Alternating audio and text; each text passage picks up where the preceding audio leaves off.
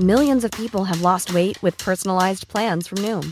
Like Evan, who can't stand salads and still lost fifty pounds. Salads generally for most people are the easy button, right? For me, that wasn't an option. I never really was a salad guy. That's just not who I am. But Noom worked for me. Get your personalized plan today at Noom dot com. Real Noom user compensated to provide their story. In four weeks, the typical Noom user can expect to lose one to two pounds per week. Individual results may vary. Esto es República H, la información más importante con el punto de vista objetivo, claro y dinámico de Blanca Becerril.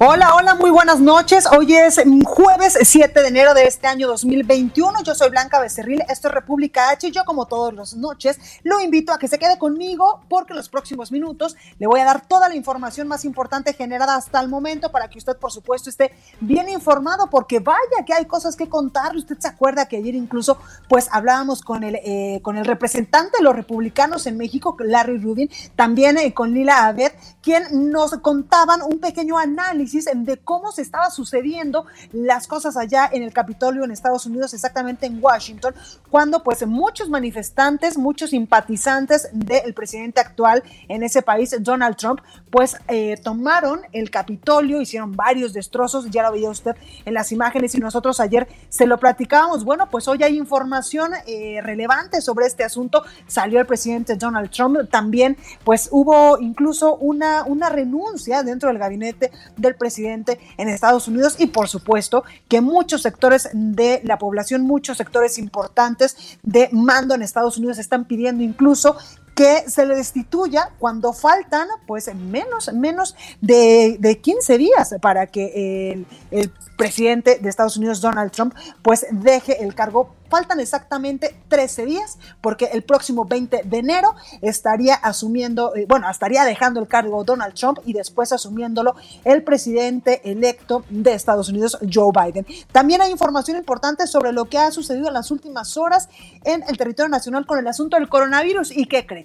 Usted se acuerda del subsecretario de Salud, Hugo López-Gatell, que el fin de semana anduvo en Oaxaca. Bueno, pues ahora agarró maletas y se fue a Argentina para conocer, dijo el presidente López Obrador, todo lo referente a la vacuna contra el coronavirus, esta vacuna rusa, Sputnik cinco. Todo esto y más en unos minutitos más aquí en República H. Yo soy Blanca Becerril y ¿qué le parece si vamos con un resumen de noticias y comenzamos?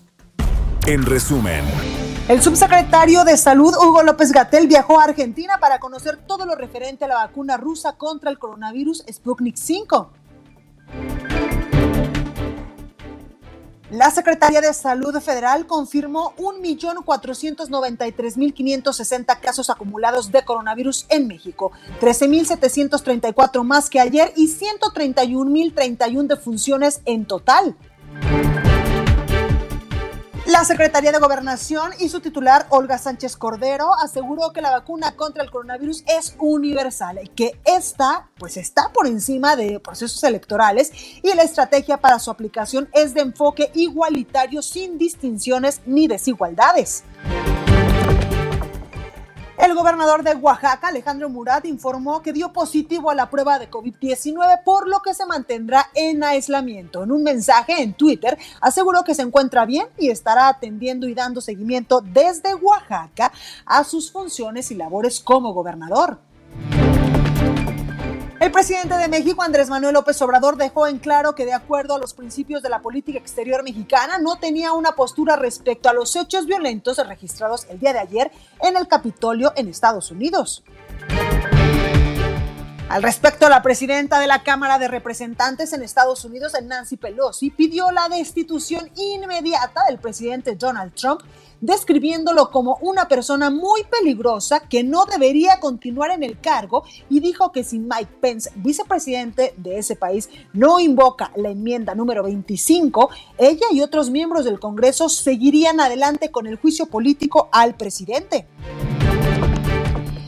A mediodía, el presidente electo Joe Biden dijo que ayer fue uno de los días más sobrios en la historia de Estados Unidos y llamó terroristas domésticos a los manifestantes que irrumpieron ayer en el Capitolio.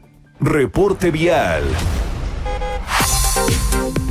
Bueno, pues rápidamente vámonos a las calles de la Ciudad de México con mi compañero Gerardo, Gerardo Galicia. Buenas noches, ¿tú en qué punto de la Ciudad de México te encuentras?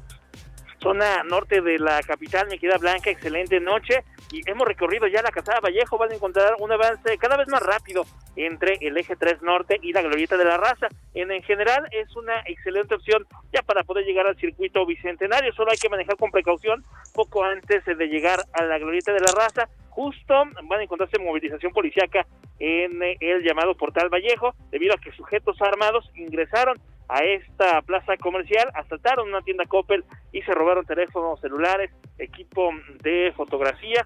Lograron escapar eh, con rumbo desconocido y en estos momentos elementos policíacos peinan la zona, aunque hasta el momento no se habla de personas detenidas. Por lo pronto el reporte, seguimos muy pendientes. Muchísimas gracias, Gerardo, regresamos al ratito contigo. Con todo gusto, excelente noche. Bueno, y vamos, gracias, y vamos rápidamente con Daniel Magaña. Daniel, buenas noches, ¿tú en dónde estás? ¿Qué tal, Blanca? Muy buenas noches, nos tenemos información de la zona de la Avenida Universidad. Fíjate que pese a que no hay tanta actividad vehicular realmente como pues, habitualmente se tienen estos problemas en la zona de la Avenida Universidad para trasladarse del circuito interior de la zona de Río Miscuac en dirección hacia la Avenida Miguel Ángel de Quevedo, bueno, sí tenemos un poco de carga vehicular antes de llegar hacia la Glorieta Los Coyotes, y es que se están realizando obras para pues, adecuar un camellón que se ubica en esta Avenida Universidad. Esto genera pues reducción de carriles, es por esto por lo que encontrarán algún retraso para cruzar esta zona de la Avenida Miguel Ángel de Quevedo, pero ya partieron aquí, el avance mejora para trasladarse hacia el perímetro de Ciudad Universitaria o bien para poder incorporarse hacia el eje diez sur en la, la zona de Río de la Magdalena. El reporte, muy buena noche. Gracias, Daniel. Continuamos atentos. La nota del día.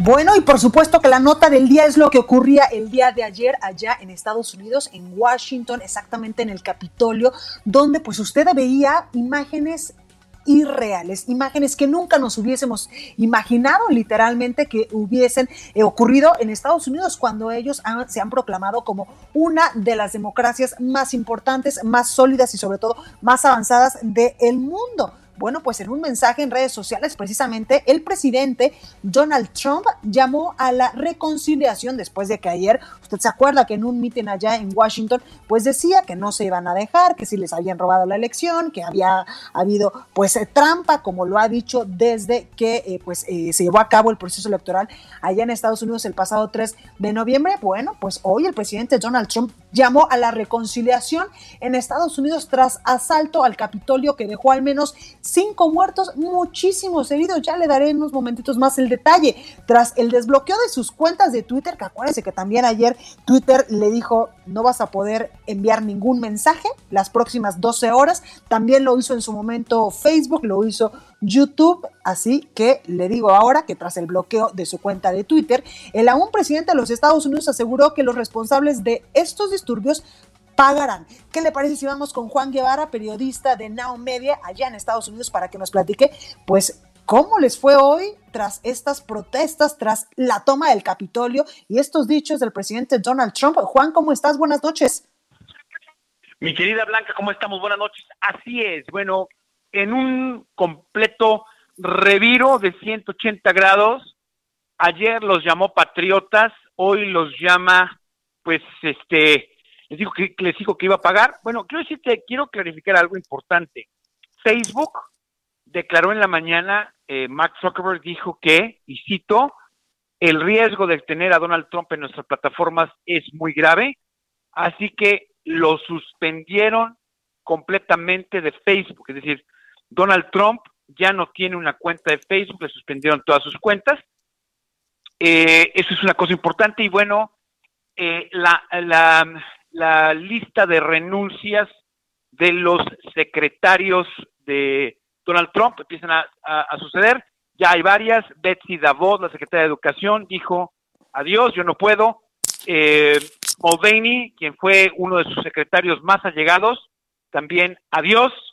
eh, Nancy Pelosi dijo hace unas horas que una de dos, o el vicepresidente Pence convoca al, el, al gabinete para la veinticincoava enmienda, la, la vigésima quinta enmienda, ponerla en efecto, que es decir, bye, dejamos al presidente porque no tiene la capacidad para gobernar, o ella estaba dispuesta a iniciar un segundo juicio político contra Donald Trump. Donald Trump, hay que decir que es importante, si se inicia en un juicio político contra él, sería el único presidente en la historia del país que tiene dos juicios políticos en menos de un año. Eh, claro.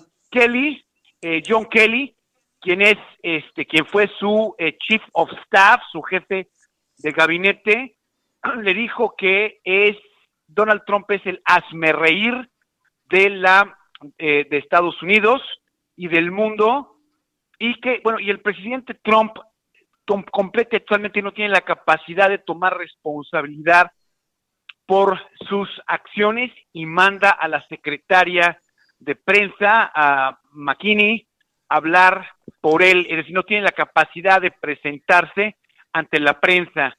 Entonces, bueno, vemos a un Donald Trump completa y totalmente fuera de sí, tratando ahora de culpar uh, o exculparse de todo esto, eh, mientras que el F B I empieza a hacer ya arrestos, lleva quince arrestos de los uh, provocadores de lo que fue ayer, lo que están dominando ataques terroristas domésticos. Eh, están evaluando cargos criminales contra Donald Trump por haber incitado a este tipo de violencia. Entonces, eh, y el Partido Republicano, como lo decíamos ayer, completa y totalmente distanciado del presidente Donald Trump. Y bueno, nos quedan unos maratónicos catorce días. Entonces, espera, es posible, quiero decirte una cosa, Blanca, es posible... Uh-huh. que o renuncia o lo corren, ¿eh? Es decir, no están las aguas o los hornos para bollos. Claro. Y existe una gran posibilidad de que el gabinete... Pero eso sería algo eh, histórico, se Juan. A, a la, sí, es histórico. Y, y, y es posible que esto suceda. Es decir, están tan fuertes los ánimos que sí existe la posibilidad que lo corran antes del día veinte, ¿eh? Pues ahí lo tenemos, Juan Guevara. Muchas gracias en verdad por siempre darnos eh, los pormenores de lo que está sucediendo allá en Estados Unidos y después del día tan ajetreado, caótico que tuvieron el día de ayer. No, bueno, que excuso decirte que hemos dormido muy poco. Me lo imagino, pero tú ya estás acostumbrado, no te preocupes. Muchas gracias, exactamente, Juan. Exactamente, exactamente. Oye, Juan, antes de despedirme, ¿cómo has eh, pues, eh, sentido, por ejemplo, el ánimo de los estadounidenses después de lo que pasó ayer en el Capitolio? Mira, la verdad te voy a decir una cosa. Eh, eh, una encuesta que sacó Fox News me llamó en la mañana eh, la atención, que dice que eh, Fox News, como tú sabes, ha sido pues el, uh, el uh, fan de Donald Trump durante mucho tiempo. La audiencia uh-huh. de Fox News, en el cincuenta y dos por ciento de los casos, la audiencia de Fox News culpa a la a, a Donald Trump de los destrozos del Capitolio y de todo esto que sucedió. Entonces, pues el hecho de que la audiencia de Fox News se esté distanciando de esta manera es algo muy, claro, dice muy mucho. Importante. Así es, dice mucho. Muchas gracias, Juan Guevara. Cuídate mucho. Igualmente, cuídate mucho, Blanquita. Un abrazo. Bye. Entrevista. Bueno, pues me da mucho gusto saludar en la línea telefónica a Sergio López. Él es director editorial de Paréntesis punto com. Muy buenas noches, Sergio, ¿cómo estás? Hola, Blanca, ¿cómo estás? Un saludo para ti y para todo tu auditorio. Gracias. Oye, Sergio, es una acción inaudita, sin precedentes, que Facebook, Twitter, YouTube, Instagram, pues suspendirán las cuentas del presidente Donald Trump. Sí, eh, ahora sí que, como dices, es inaudito, eh, no tiene ningún precedente y creo que, que, que ninguna de las acciones que, ha, que han tomado las redes a lo largo de, no solo del, del bloqueo que ya se, se dio el día de ayer, sino a lo largo de los cuatro años para tratar de lidiar y para tratar de llevar el mensaje o mitigar lo, eh, los, los mensajes que pues muchas veces son de odio de, de, del presidente de los Estados Unidos, pues ha sido muy difícil y sí, realmente ahora sí que ayer le pusieron un muro, como él tanto lo pedía. Sí, exactamente. Oye, Sergio, ¿esto qué impacto puede tener, por ejemplo, con el electorado, con los simpatizantes que evidentemente están a favor de todas las acciones del presidente Donald Trump? Y por el otro lado, también, ¿qué efectos puede tener en las personas que están en contra del presidente, que incluso, pues, estas redes sociales, que son las más importantes a nivel internacional, lo hayan bloqueado? Pues eh, mira, es un debate muy interesante porque de cierta manera él va a utilizar ante su electorado, y es un, o sea, el electorado sabemos que son millones los que votaron por él, y en redes tiene eh, en su cuenta personal, que es la que le bloquearon, ochenta y ocho millones uh-huh. de seguidores. Es importante decir que las cuentas que fueron bloqueadas fueron las de Donald Trump como ciudadano, como político, como candidato, no las cuentas oficiales del presidente, es decir, las de POTUS, o sea, que son las que, las, las que utilizan institucionalmente, esas no fueron tocadas. Ahora, como bien dices, el impacto en el electorado eh, eh, va a ser va a ser brutal, porque creo que él va a tratarse de legitimizar a través de acusar censura. Y creo que no estamos en un caso de censura. Por ahí el debate a lo largo de, del día en redes ha sido muy interesante, pero pero al final tocando base, eh, investigando y tratando de, de ver los comunicados y, y con algunos portavoces y algunas fuentes que tenemos por ahí, pues nos decían, al final lo que él violó fueron las normas, y son normas que claro. estaban escritas, y bueno, pues tuvieron que ver cómo ajustaban el cumplimiento de estas normas a este personaje, ¿no? Totalmente, totalmente, Sergio. Qué importante esto que nos dices y nos aclaras, que fueron este tipo de cuentas y no eh, pues las, las oficiales oficiales. Exacto, y por ahí, o sea, investigando el tema este, mucho más con, con Facebook, por ejemplo, eh, uh-huh. el tema es grave porque parece ser que ya, o sea, para que Facebook llegue a esta instancia es que ya hubo antes avisos. Entonces, claro. creo que él sabe y él y él sabía un poco a lo que estaba jugando y qué tanto estaba haciendo. Me parece que no esperaba la respuesta tan enérgica de Facebook, porque esto sí es una cosa completamente eh, eh, extraordinaria, que hayan decidido el día de hoy ampliar el bloqueo de forma indefinida, o al menos las próximas dos semanas. En Twitter ya se lo levantaron, incluso ya salió ahí a dar un, un mensaje, uh-huh. eh, pero sí es una cosa completamente inaudita, y Twitter también ya eh, de cierta manera amenazó o dejó muy clara eh, la posición, que en caso de que él siga infringiendo las normas, pues su cuenta quedaría bloqueada eh, permanentemente. Vale la pena destacar que lo que te comentaba al inicio, Twitter de verdad es que han, ha, han tenido un dolor de cabeza los cuatro años, sí. porque han buscado cómo estirarle la liga, ¿sabes? O sea, uh-huh. pusieron estas etiquetas para decir que sus tweets eran falsos, pusieron sensores, sí, pues de repente empezaron a ocultar los tweets, pues para tratar de no haber llegado ya a este punto en el que pues él estaba jugando con fuego, y de nuevo él sabía muy bien lo que iba a suceder, y sí. creo que le beneficia políticamente. Pues ahí, ahí lo tenemos el análisis. Sergio López, director editorial de Paréntesis punto com, gracias por esta comunicación. Muchas gracias, Blanca, un saludo a todo tu auditorio. Gracias. Bueno, vamos con más información porque, ¿qué cree? El presidente de México, Andrés Manuel López Obrador, no va a ir a la toma de protesta del próximo presidente de Estados Unidos, Joe Biden. Francisco Nieto nos tiene todos los detalles. Francisco, ¿cómo estás?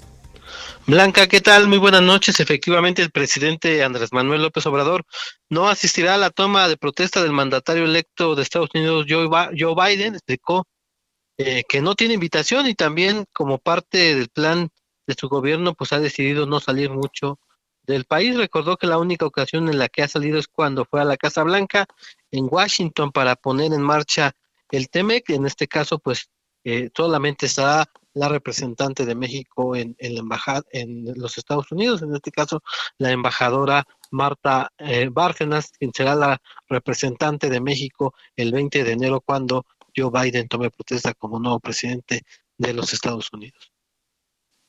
Pues ahí, ahí la información, Francisco Nieto, muchas gracias.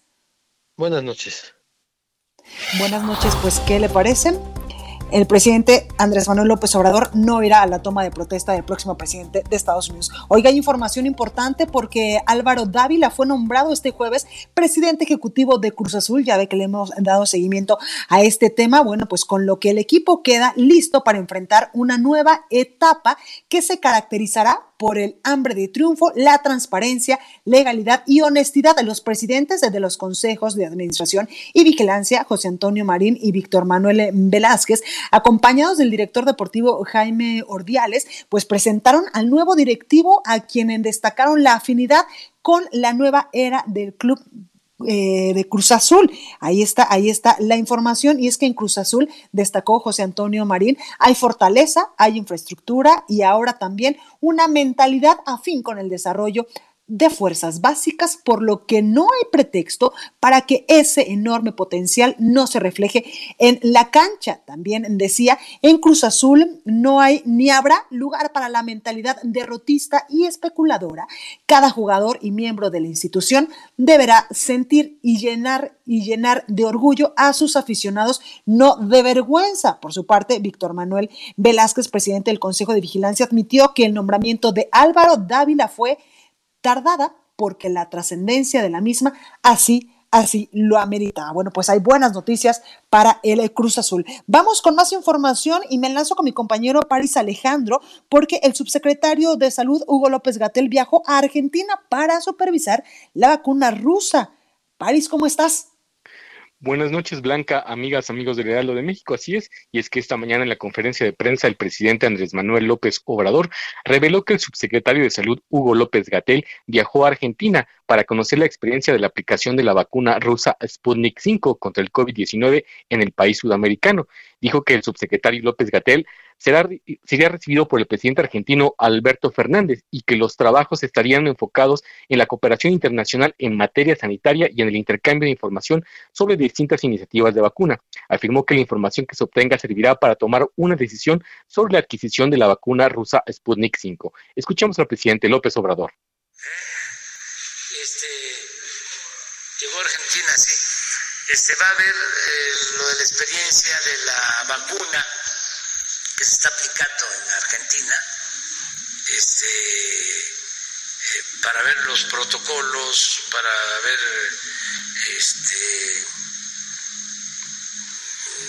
los eh, elementos técnicos, científicos, reacciones en la aplicación, todo lo que se pueda eh, obtener de información para ver si eh, se puede también eh, adquirir esta vacuna. Y es que Rusia ofreció a México tener prioridad en la adquisición de la vacuna Sputnik cinco contra el COVID diecinueve si acepta participar en los ensayos, en los ensayos clínicos del antídoto, y, en, y envió dos lotes con dos mil dosis de vacuna a, a México a, en octubre pasado. Y es que el gobierno de Rusia ya presentó su solicitud para iniciar su fase tres de la vacuna el día nueve de, de diciembre ante Cofepris y se encuentra en proceso de evaluación y autorización. Y bueno, recordar que los estudios de la vacuna Sputnik cinco van avanzando en el mundo sin efectos secundarios graves y con un alto grado de eficacia. Esta es la información, Blanca. Gracias, París. Cuídate mucho. Buenas noches. Gracias. Y por supuesto que hay una actualización sobre la vacuna y estas vacunas allá en Nuevo León. Dani García nos tiene la información. Dani, ¿cómo estás? Hola Blanca, muy buenas noches. Así es, como bien mencionas, hay actualización sobre la aplicación de las vacunas aquí en el estado de Nuevo León. Hoy jueves arrancó la aplicación de esta segunda fase de la vacunación al personal médico de primera línea eh, contra la, la lucha contra el COVID diecinueve. Hablamos de que se aplicaron novecientas setenta y cinco dosis de esta vacuna Pfizer al personal médico en el estado, esto de instituciones públicas, pero también privadas aquí que operan en el estado de Nuevo León. Esto, como te comentaba, pues parte de la segunda etapa de la vacunación contra la enfermedad. Estas novecientas setenta y cinco vacunas eh, pues aplicadas el día de hoy son las primeras de las cuatro mil ochocientas que llegaron el día de ayer al estado de Nuevo León y se estarán aplicando pues mañana viernes, también por la mañana, y el fin de semana, sábado, domingo, y terminarán de aplicarse el lunes el lunes próximo. Estas casi mil dosis que se aplicaron se fueron en las instalaciones del Hospital Militar de la Cuarta Región, en donde el secretario de Salud del Estado, Manuel de la Oca Vasos, reveló que estiman se deben vacunar a cuatro millones de personas para lograr la protección a la población del Estado. Sin embargo, pues se priorizará primero la aplicación a diecinueve mil trabajadores del sector salud que laboran en la primera línea de batalla contra esta pandemia y esperan esto lo puedan cumplir en las próximas semanas con el plan de vacunación que se está implementando actualmente. Cabe recordar, Blanca, que actualmente eh, pues han arribado a la entidad unas seis mil ochocientas vacunas, pues casi siete mil. El primer lote llegó a finales de diciembre del año pasado y la otra arribó apenas el día de ayer aquí al territorio regiomontano. Y aunado a esto, eh, durante la rueda de prensa diaria de salud, el secretario del Estado pues dio a conocer que durante este mes estarían recibiendo unas setenta mil vacunas más que estarán aplicando, pues obviamente al personal médico, pero también a los adultos mayores en cuanto sea disponible o cuando tengan disponible las dosis que no sean necesarias para el sector salud en este momento, Blanca. Pues ahí la información, Dani, muchas gracias. Al contrario, Blanca, muy buenas noches y pendientes. Gracias. Bueno, y los restauranteros de la Ciudad de México hoy enviaron una carta abierta a la jefa de gobierno, Claudia Sheinbaum, y también al gobernador del Estado de México, Alfredo del Mazo, para decir o abrimos o morimos. Yo soy Blanca Becerril, esto es República H, no se vaya que yo vuelvo con más información.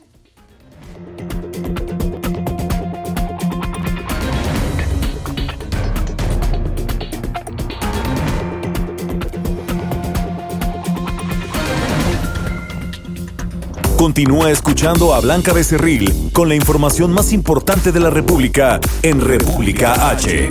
Regresamos. Estamos de regreso con la información más importante de la República en República H con Blanca Becerril, transmitiendo en Heraldo Radio.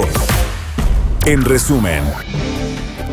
Cinco entidades de la República Mexicana siguen en riesgo máximo por el alto número de contagios e índices de hospitalización. En términos de ocupación hospitalaria, la Ciudad de México sigue a la cabeza con el ochenta y nueve por ciento, seguido del Estado de México con el ochenta y dos por ciento, Guanajuato con setenta y ocho por ciento, Hidalgo setenta y nueve por ciento y Nuevo León con ochenta por ciento de ocupación. Nuevo León mantendrá cierre de giros comerciales no esenciales los domingos y de lunes a sábado deberán cerrar a partir de las ocho de la noche, esto ante el alza de hospitalizaciones por coronavirus. A pesar del incremento en contagios por COVID diecinueve, la empresa Aeroméxico reportó un incremento significativo de pasajeros en diciembre de dos mil veinte con respecto a meses anteriores. El gobernador de Puebla, Miguel Barbosa, dijo que las dosis que se recibirán en esta primera etapa resultan insuficientes no solo para Puebla, sino para cualquier entidad federativa.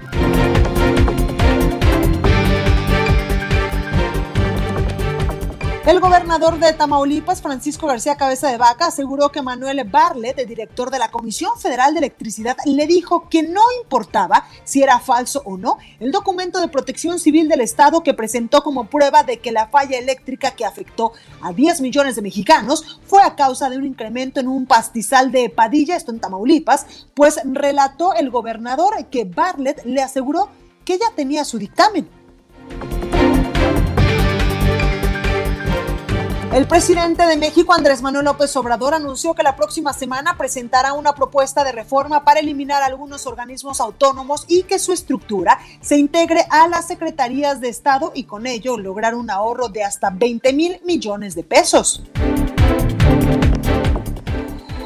La inflación anual durante dos mil veinte fue de tres punto quince por ciento, la más alta en dos años, y se caracterizó porque el precio de los energéticos se redujo a lo largo de ese periodo, mientras se encarecieron los alimentos, informó el Instituto Nacional de Estadística y Geografía. Entrevista.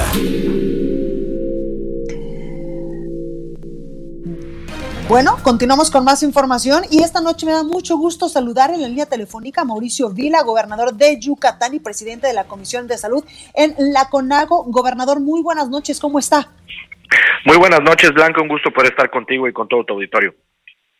Gracias, gobernador. Oiga, el gobierno federal repartirá uno punto tres millones de dosis de vacunas contra el coronavirus, ya que estamos en esta emergencia sanitaria. Se da a conocer hoy en la reunión virtual de la Conferencia Nacional de Gobernadores, el Gabinete de Salud y la Secretaría de Gobernación y su titular, Olga Sánchez Cordero. Gobernador, ¿son suficientes? ¿No son suficientes? ¿Ustedes qué piensan?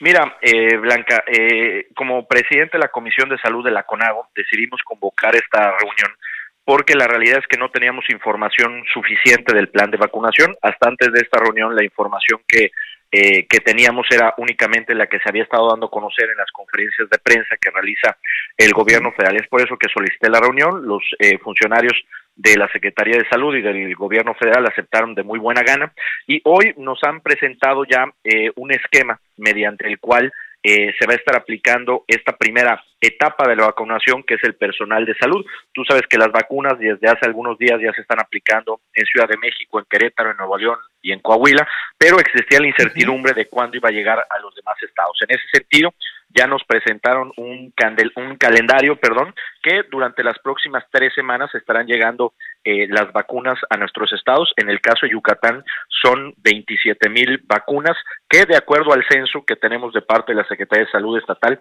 son suficientes para Yucatán. Desconozco si sean suficientes para otros estados de la República, ¿no? Pero en el caso que toca Yucatán eh, es una uh-huh. cantidad eh, suficiente según los números hemos hecho en el censo, y bueno, en ese sentido, Blanca, creo que es una muy buena noticia que las vacunas empiezan a llegar a todo el país. También importante claro. señalar que eh, el proceso de vacunación se va a hacer en las instalaciones militares, pero ahí van a estar participando no solamente personal del I M S S y del I S S S T E, sino también de las Secretarías de Salud estatales, ayudar en el proceso de vacunación. Y otro tema también importante es que eh, pues eh, hubo mucha inquietud de que los estados pudiéramos comprar las vacunas.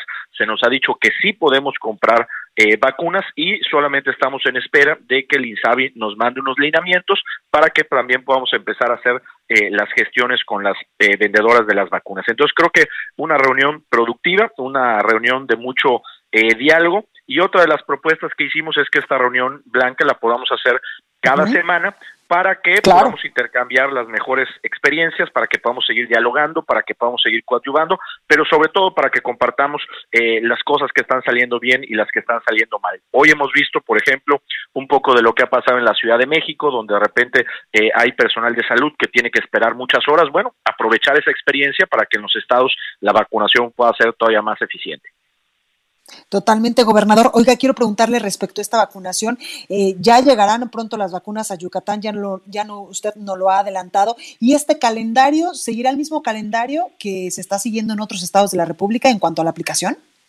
Eh, sí, eh, son tres semanas que nos dieron a conocer hoy. Por ejemplo, en el caso de Yucatán, uh-huh. eh, la semana del doce de enero llegan diez mil setecientas cincuenta vacunas. La siguiente semana eh, creo que eran seis mil setecientas y la siguiente semana llegaban nueve mil ochocientas. Entonces a todos nos van a estar llegando más o menos los mismos días, dependerán de que las vacunas lleguen a México, ¿no? Esto es eh, con los claro. eh, compromisos que se tienen de las personas que surten eh, las vacunas, en este caso que es Pfizer. Si las vacunas van a estar llegando a México el once, el doce estarían llegando ya a los estados para que podamos iniciar con los procesos de vacunación.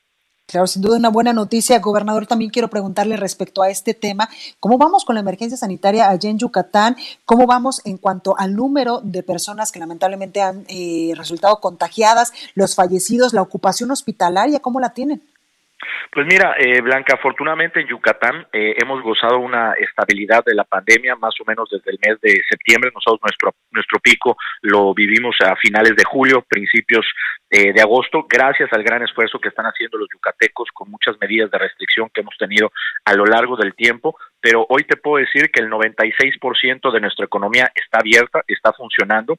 El cuatro por ciento restante es lo que es relativo a servicios educativos, así que esto hasta que no regresemos a clases no va a poder funcionar. Y bueno, hoy eh, hemos visto un muy buen comportamiento de los yucatecos.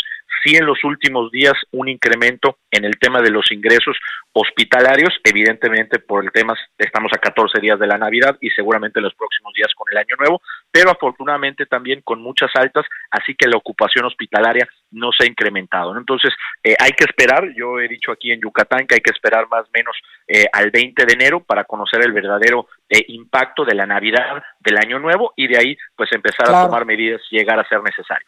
Pues ahí lo tenemos, el gobernador de Yucatán, Mauricio Vila. Muchas gracias por esta comunicación y mucha suerte. Al contrario, Blanca, un gusto poder saludarte. Muy buenas noches. Gracias. Bueno, para seguir hablando de estos temas, tengo en la línea telefónica a alguien que le sabe mucho, y es la doctora Laureana Jiménez, y jefe del Laboratorio de Genética Molecular de la máxima casa de estudios de la UNAM. Doctora, buenas noches, ¿cómo está? ¿Qué tal, Blanca? Muy bien, gracias. Gracias, gracias. por la invitación. Gracias a usted, doctora. Pues muchos temas, entre ellos, hoy se nos fue eh, pues el subsecretario López-Gatell a Argentina a ver cómo está la vacuna rusa.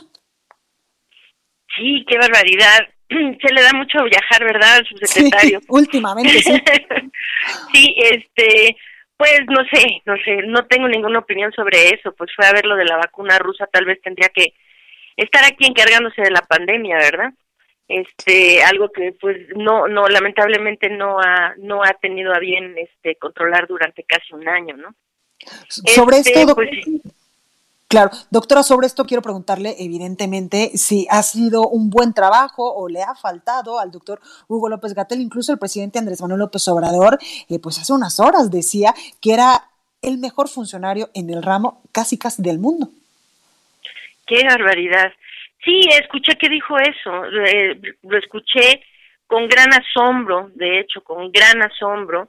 No estoy segura si es que nuestro señor presidente no se ha dado cuenta de la cantidad de gente que ha muerto durante este tiempo. No sé si al señor presidente no se le ha hecho saber que somos uno de los peores países a nivel mundial en términos del manejo de la pandemia, o si es que no está enterado que muchos países están viviendo bastante dentro de la normalidad porque tienen controlado el problema de la pandemia, mientras que México, ¿verdad?, está desatado el problema, no tenemos claro. ningún tipo de control. Y la situación se está poniendo muy grave, es decir, eh, ya ha sido grave, sigue siendo, o sea, ha estado grave, ha sido grave todo este tiempo. Desde que empezamos con el primer brote en el mes de abril, ¿sí?, de ahí para acá nunca hemos tenido un periodo de descenso. Es decir, que esas estabilizaciones que parecen ocurrir de vez en cuando, como lo que ocurrió, vamos a decir, de septiembre a noviembre de, del año pasado, era debido a que artificialmente en nuestro país se mantienen las cifras porque se manipula el número de, de pruebas que se realizan. Entonces, esta es una ma- manipulación como muy a escondidas porque, claro, no hay manera de detectar casos al menos que se hagan suficientes pruebas, ¿no? Claro. Entonces, si topan el número de pruebas que están haciendo, pues parece que hay una estabilización cuando no es así. Muestra de esto, en la Ciudad de México, pues sí se ha hecho un esfuerzo distinto que a nivel uh-huh. federal por aumentar el número de pruebas. Han hecho esto que yo considero muy acertado, que es el de introducir las pruebas de antígeno en los kioscos de la Ciudad de México para hacerlo esto de forma gratuita a la población. Estos pues son, son aciertos, ¿no? Pero a medida que entonces la Ciudad de México ha subido las pruebas, pues se ve que todos los números que veníamos viendo, vamos a decir, de septiembre hasta hasta tal vez noviembre, mediados de noviembre, pues eran artificiales, es decir, no estábamos realmente en ningún tipo de meseta ni nada, claro. sino que no se hacían suficientes pruebas para ver el en realidad, es decir, en términos de la pandemia, aquí hemos estado volando siempre a ciegas, porque se ha manipulado cuántas pruebas se hacen, se ha hecho pruebas únicamente a la población de sintomáticos, la gente que ya trae síntomas. Y pues bueno, eh, si recuerdan, se hizo un tamizaje serológico aquí en nuestro país y los resultados preliminares se dieron a conocer. Y pues bueno, lo que esos resultados indican es que esa población que al doctor López-Gatell y a su séquito de, de epidemiólogos eh, siempre han desestimado a los a los asintomáticos, es decir, creen que es una población que no tiene importancia ni siquiera medir cu- cuántos asintomáticos están ahí, a pesar de que sabemos que son quienes contagian más la enfermedad, ¿no? Y pero resulta que el ochenta por ciento de los casos son estos, son los asintomáticos. Y eh, eh, la estrategia de López-Gatell, que no incluye detectar a los asintomáticos, pues nos ha condenado a tener un aumento constante de los contagios en la comunidad, porque pues si no sabemos quiénes están contagiando, claro. esas gentes siguen contagiando, ¿verdad? Totalmente, totalmente. Como siempre, eh, doctora, eh, muy bueno su análisis. Gracias por esta comunicación. Nada que agradecer, al contrario, un placer siempre estar en el programa, Blanca. Gracias, doctora, cuídese mucho. Bueno, pues vamos con más información, vamos a cambiar un poquito de tema porque alistan protestas locatarios del Centro Histórico. Manuel Durán nos tiene toda la información. Manuel, ¿cómo estás? Hola, muy buenas noches, Blanca. Eh, en efecto, los comerciantes formales de la zona financiera del Centro Histórico alistan eh, protestas, amenazan con salir a las calles este fin de semana.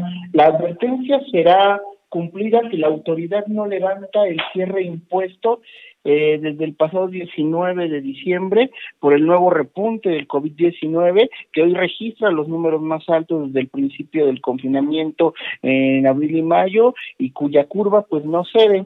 La restaurantera María Elena Yasmín Lozano nos contó que el gremio está al borde de la quiebra generalizada. Estamos hablando de la zona más importante del centro histórico, la llamada zona financiera, que comprende desde el eje central hacia la Plaza de la Constitución y de ahí a, Fra- a Fray Servando y casi en el límite con Garibaldi. Dice que, van terri- que es terrible la situación para los locatarios, que si mañana no se declara algo que les permita tener certeza de que se levanten las restricciones, pues van a tener que manifestarse porque ya están hartos del confinamiento, están quebrando los negocios, negocios que dice tienen más de cien años de tradición en, en, en esa zona y que tanto en otras calles, incluso en las zonas cercanas a Tepito, se está trabajando sin ninguna medida sanitaria y restricción y ellos pues están cerrados. Lamento que precisamente esa situación tenga a negocios ya totalmente quebrados con más de un siglo de historia. De hecho, Lozano opera el primer restaurante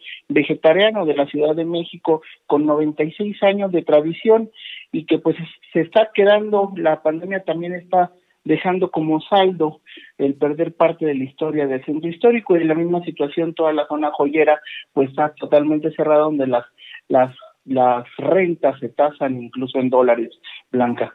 Pues ahí, ahí la información. Muchas gracias, Manuel. Cuídate. Hasta luego, igual. Bueno, y mi compañero Iván Saldaña nos tiene información importante porque denunciarán penalmente a la Comisión Federal de Electricidad por presentar un documento falso, esto que ya le hablaba yo, de eh, Tamaulipas, un documento falso para justificar este mega apagón que pues afectó a muchísimas personas. Iván Saldaña nos tiene los detalles. Iván, adelante. ¿Qué tal, Blanca? Amigos del auditorio, eh, efectivamente, pues será la senadora del partido Acción Nacional, Xóchitl Gálvez, quien anunció que presentará ante la Fiscalía General de la República una denuncia penal contra este documento que presentó la Comisión Federal de Electricidad que encabeza Manuel Bartlett de Díaz para justificar el megaapagón del veintiocho de diciembre pasado. Esto lo dijo durante una conferencia virtual de este jueves, eh, quien adelantó que junto a otros senadores y diputados de su partido pues van a presentar este documento. También criticaron, lamentaron que el presidente Andrés Manuel López Obrador justificara la presentación del documento apócrifo como un simple error y no como un delito, como señalan los legisladores. Debe, debe de tomarse esta denuncia que acusará penalmente a la C F E por utilizar un documento falso atribuido a Protección Civil de Tamaulipas para justificar que la causa del megapagón fue por un incendio de pastizales en este estado. En esta conferencia, el senador Julen Rementería también señaló que se trata de un claro delito de la C F E el utilizar documentos apócrifos, aun cuando el titular de ese órgano, Manuel Bartlett, eh, argumente que pues no lo sabía. Dijo que la omisión uh-huh. es lo mismo también que haber cometido este delito de manera eh, pues eh, dolosa. Y eh, también eh, hay que nada más resaltar, la, la denuncia se va a presentar el día de mañana, lo, la presenta la, sen, la senadora Xóchitl Gálvez y pues se le sumaría a otra denuncia que presentó Protección Civil de Tamaulipas en contra también de la C F E. Blanca, auditorio. Pues ahí, ahí los detalles. Muchísimas gracias, Iván. Buenas noches. Buenas noches. Y Esteban Moctezuma y Delfina Gómez, pues ya iniciaron la transición en la Secretaría de Educación Pública. Gerardo Suárez nos tiene el informe. Gerardo, ¿cómo estás? Muy bien, muy buenas noches, Blanca. La Secretaría de Educación Pública inició el proceso de transición para quedar a cargo de la próxima titular del área, Delfina Gómez.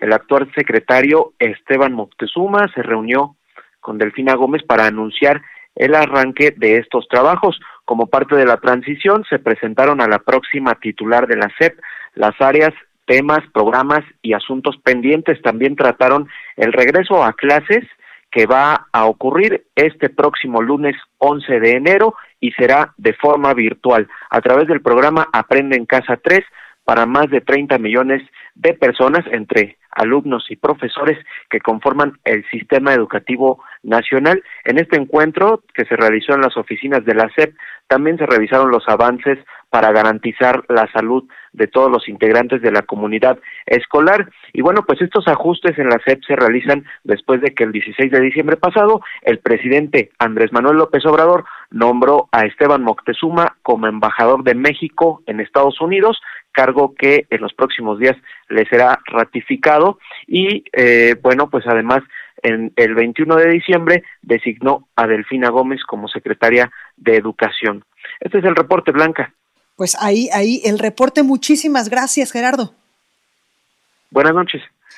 Pues así empieza la transición en la Secretaría de Educación Pública. ¿Qué le parece si vamos con mi compañera Melissa Moreno, quien nos va a traer las recomendaciones de cultura? Agenda Capital, exposiciones, museos, teatro. Aquí está la agenda cultural de la capital.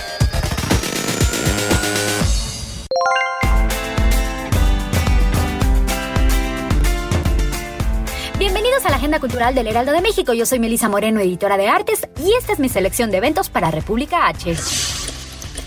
Siguiendo con la iniciativa Quédate en Casa, ahora es el turno del estreno para Teatrix de Parásitos, protagonizada por Regina Blandón y Daniel Tovar. Julia y Oliver son una joven pareja que trabaja duro para mantener el pequeño departamento en el que viven. Miss D, una misteriosa funcionaria de una extraña área del gobierno llamada Departamento de Regeneración Social, a través de la creación de hogares de ensueño, les ofrece entrar a un programa por el cual recibirán una casa que no está en la mejor de las condiciones, pero que es completamente gratis. Julia y Oliver quieren el hogar de sus sueños y aceptan la oferta. Lo único que deben hacer es remodelarla. Parásitos es una retorcida sátira cómica donde muestran de lo que es capaz esta pareja para resolver su crisis de vivienda. Esta obra estará disponible hasta el diez de enero en teatrix punto com sin necesidad de una suscripción.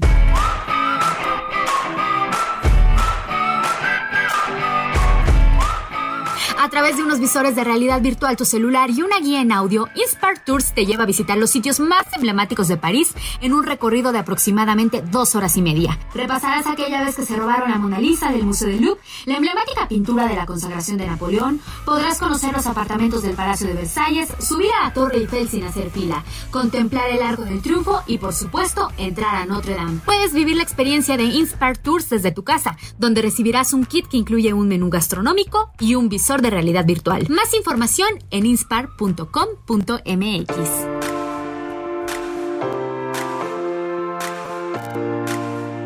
La bailarina de Auschwitz es un libro sobrecogedor, potente e inspirador que busca ayudar a todos aquellos cuyos traumas les impiden vivir en plenitud. Como su mentor Viktor Frankl, Edith Egger es una superviviente cuya experiencia vital y trayectoria como psicóloga le han permitido ayudar a miles de personas que viven incapacitados por sus cicatrices emocionales. Nacida en Hungría, Edith era una adolescente cuando en mil novecientos cuarenta y cuatro padeció uno de los peores horrores que ha visto la historia de la humanidad. Sobrevivió al Holocausto y huyó a Checoslovaquia para acabar finalmente en Estados Unidos. Ha sido protagonista de documentales, es profesora en la Universidad de California y tiene una clínica en La Joya, California. La nueva edición de Tapa Dura de la bailarina de Auschwitz es editado por Planeta. Esta fue la Agenda Cultural del Heraldo de México. Yo soy Melissa Moreno y me encuentras en arroba melisototota. Nos escuchamos la siguiente semana. Bueno, bueno, pues ya lo tiene usted. Hasta aquí está este espacio informativo. Yo soy Blanca Becerril, esto es República H. Yo lo espero el día de mañana en punto a las nueve. Yo lo dejo, por supuesto, con la nota amable de este día. Cuídese mucho. Vamos con la nota amable de hoy, y es que el programa de puntos de innovación, libertad, arte, educación y saberes, pilares de la Ciudad de México, recibió el premio Construir Igualdad en la categoría para megaciudades, ciudades grandes y medianas, que otorga el Centro Internacional para la Promoción de los Derechos Humanos de la Organización de las Naciones Unidas para la Educación, la Ciencia y la Cultura. En una ceremonia virtual, la Ciudad de México, el municipio de Goiás, Brasil, y Rosario, Argentina, fueron reconocidos por sus políticas públicas en materia de igualdad. La jefa de gobierno, Claudia Sheinbaum, en su participación explicó en qué consiste el programa Pilares de la capital del país. A la fecha, en la Ciudad de México están en operación doscientos sesenta centros comunitarios de este tipo y se contempla que a mediados de este año, trescientos ya estén funcionando. Agregó que el objetivo de los trescientos pilares es que un millón de los casi nueve millones de habitantes de la capital estén inscritos participando en las dinámicas del programa gubernamental.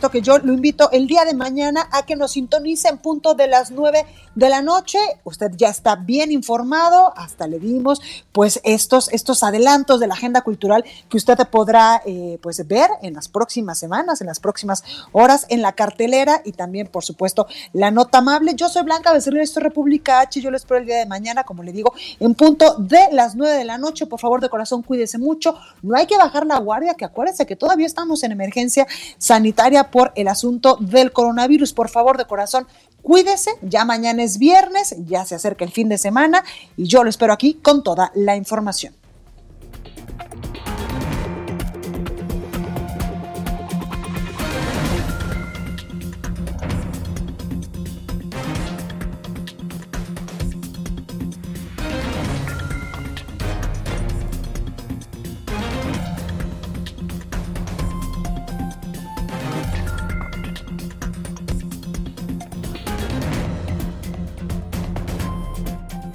Esto fue República H, la información más importante de lo que pasa en el interior de la República, con el punto de vista objetivo, claro y dinámico de Blanca Becerril. Continúa escuchando Heraldo Radio, donde la H suena y ahora también se escucha.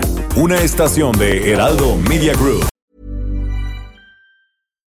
Hi, I'm Daniel, founder of Pretty Litter. Cats and cat owners deserve better than any old-fashioned litter. That's why I teamed up with scientists and veterinarians to create Pretty Litter. Its innovative crystal formula has superior odor control and weighs up to eighty percent less than clay litter. Pretty Litter even monitors health by changing colors to help detect early signs of potential illness. It's the world's smartest kitty litter. Go to pretty litter dot com and use code ACAST for twenty percent off your first order and a free cat toy. Terms and conditions apply. See site for details.